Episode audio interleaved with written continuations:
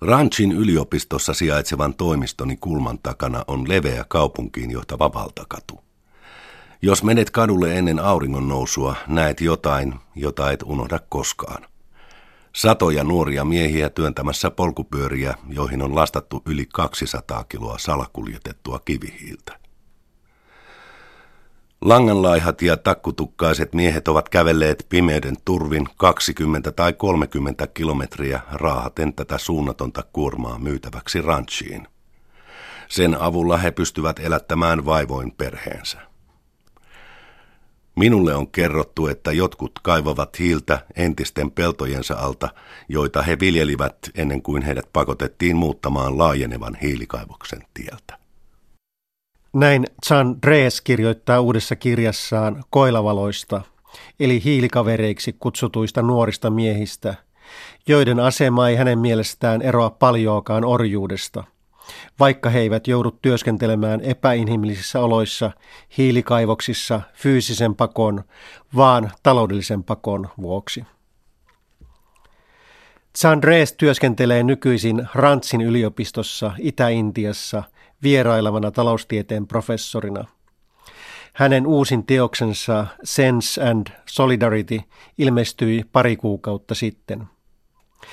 Kirjan alaotsikkona on Cholavala Economics for Everyone, eli Cholavala taloustiedettä jokaiselle. Cholavala tarkoittaa kankaista, usein kirjailtua olkalaukkua, jota näkee kaikkialla Intiassa – Perinteisesti sadhut, kiertävät pyhät miehet, ovat kantaneet Cholavala laukuissaan vähäistä omaisuuttaan. Kirjailtu olkalaukku on ollut jo pitkään myös yhteiskunnallisten aktivistien tunnusmerkkinä. Chandres on maailman tunnetuimpia kehitystaloustieteilijöitä. Hän on kirjoittanut useita teoksia Amartya Senin kanssa – Nobel-palkittu Amartya Sen on joskus tokaissut itse ironisesti heidän työnjaostaan, että Drees on tehnyt suurimman työn, mutta hän on kerännyt suurimman kunnian. Dreesen uusin kirja koostuu suureksi osaksi hänen vanhoista artikkeleistaan, joita hän on päivittänyt ja osin kirjoittanut uudelleen. Kirjan keskeiset teemat liittyvät köyhyyteen, terveydenhuoltoon, peruskoulutukseen ja ruokaturvaan. Drees uskaltaa kysyä sellaisia peruskysymyksiä kuin miksi koilavalat, hiilikaverit ovat lähes orjan asemassa ja hän itse on yliopiston professori. Ainut rehellinen vastaus on sattuma. Heistä ehkä muutamat ovat menettäneet maansa juomalla tai pelaamalla, mutta useimmat ovat joutuneet ahdinkoon heistä riippumattomista syistä. He ovat syntyneet väärän kastin köyhään perheeseen, kärsineet lapsina aliravitsemuksesta, eivätkä ole saaneet mahdollisuutta opiskeluun ja niin poispäin. Toisessa ympäristössä heistä olisi voinut tulla geologeja, insinöörejä, taiteilijoita tai mestariurheilijoita – mutta he eivät koskaan saaneet mahdollisuutta tähän. Monet tunnetut kehitystaloustieteilijät ovat taustaltaan intialaisia. He ovat usein opiskelleet länsimaissa ja jääneet työskentelemään Yhdysvaltojen tai Britannian yliopistoihin. Dresen elämäntarina on toisenlainen. Hän on syntynyt Belgiassa ja väitellyt Intiassa, jossa hän on asunut 38 vuotta. Vuonna 2002 Intian kansalaisuuden saanut Rees on naimisissa intialaisen Bela Batian kanssa. Rees eroaa monista intialaisista kollegoistaan myös elämäntapansa puolesta. Kun nuori väitöskirjaa tekevä opiskelija saapui Intiaan, hän asettui asumaan Delhin slummiin, jotta saisi henkilökohtaista kokemusta tutkimiensa ihmisten elämänoloista – Drees tunnetaan yhä askeettisesta elämäntavastaan ja siitä, että hän on lähes jatkuvasti tien päällä eri puolilla Intiaa. Hän on kulkenut kenttätyömatkoillaan monen osavaltion läpi polkupyörällä tai moottoripyörällä. Kesällä 2002 Drees saapui vaimonsa Belabatian kanssa Tsarkhandin osavaltiossa sijaitsevaan Kusumatandin kylään, jossa oli hiljattain kuollut kolme ihmistä aliravitsemukseen. Kylän maattomat perheet ansaitsivat niukan elantonsa työskentelemällä kausityöläisinä viereisessä Biharin osavaltiossa.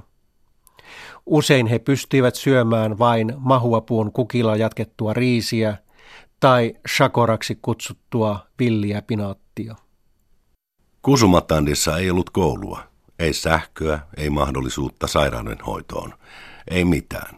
Sinne ei johtanut edes tietä. Mahuapuiden satokausi oli lopuillaan, joten monet joutuivat tyytymään vain shakoran, villin pinaatin syöntiin. Lapset eivät enää leikkineet. He vain seisoivat apaattisina ja aliravittuina. Perheillä ei ollut usein mitään syötävää. Vain harvoilla oli käytössään elintarvikekortti, jolla he pystyivät ostamaan viljaa naapurikylän valtion kaupasta alennetulla hinnalla. Kusumatadin kylä ei ollut poikkeus.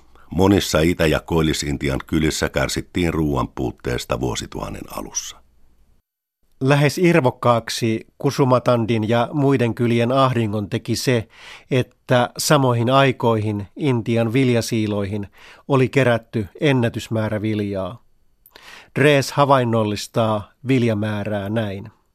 Jos varastoihin kerätty vilja olisi laitettu säkeissä suoraan jonoon, se olisi yltänyt miljoonan kilometrin päähän. Tärkein syy Kusumatandin tapaisten kyljen ahdinkoon on Intian poliittisten päättäjien haluttomuus investoida maan sosiaaliseen kehitykseen. Intian panostus sosiaaliseen kulutukseen on vähäisyydessään maailman ennätystasoa. Intian bruttokansantuotteesta menee vuosittain vain 4,4 prosenttia terveydenhuoltoon ja koulutukseen – Saharan eteläpuolisessa Afrikassa vastaava luku on 7,2 prosenttia ja vähiten kehittyneissäkin maissa 6,3 prosenttia. Intian talouskasvu on ollut jo toistakymmentä vuotta yli 7 prosenttia vuodessa. Tästä kasvusta ei ole kuitenkaan juuri tihkunut helpotusta köyhien elämään. Dresen mielestä tämä on poikkeuksellista verrattuna lähes minkä tahansa maan taloushistoriaan. Chandres teki tutkimusryhmänsä kanssa kolme vuotta sitten Kusumatandin alueelle uuden kenttätyömatkan. Ravitsemustilanne oli nyt paljon parempi kuin reilu kymmenen vuotta aikaisemmin. Se johtui uusista laista, oikeudesta ruokaturvaan ja oikeudesta informaatioon. Ne oli hyväksytty paljolti kansalaisjärjestöjen painostuksen seurauksena. Dres osallistui niiden toimintaan aktiivisesti. Sandres oli myös keskeisessä asemassa kymmenisen vuotta sitten kongressipuolueen johtaman hallituksen komiteassa, joka laati lain maatyöläisten työllistämiseksi. Sen mukaan valtion on taattava maatyöläisille minimipalkalla vähintään sata päivää työtä vuodessa. Hindunationalistisen PJP-puolueen valtaantulon jälkeen kansalaisaktivismi on joutunut monin paikoin vastatuuleen. Pari kuukautta sitten Dres arvosteli puheessaan ranchissa hindunationalisteja kristittyjen oikeuksien loukkauksista Sarkhandin osavaltiossa ja Mahatma Gandhin kirjoitusten vääristelystä. Paikalla olleet BJP-puolueen osavaltion ministerit keskeyttivät Dressen puheen ja hän joutui poistumaan puhujalavalta. Vuosi sitten Saan Dressen vaimon Belabatian asunnon ulkopuolelle alkoi kerääntyä vihaisia ihmisiä Bastarissa. He syyttivät Belabatiaa maolaiseksi naksaliitiksi ja uhkasivat polttaa tämän asunnon. Lopulta väkijoukko ilmoitti, että hänen oli poistuttava 24 tunnin kuluessa Bastarista. Vaimoni Bela työskentelee Bastarin alueella Shattiskarin osavaltiossa, joka on ollut jo vuosia Naksaliittien kapinan ydinaluetta. Naksaliitit ovat käyneet Intian liittovaltion vastaista aseellista taistelua jo 13 vuotta. Taistelu on keskittynyt Intian köyhimpiin itäisiin osavaltioihin, joissa myös adivasien Intian alkuperäisväestön osuus on suhteellisen suuri.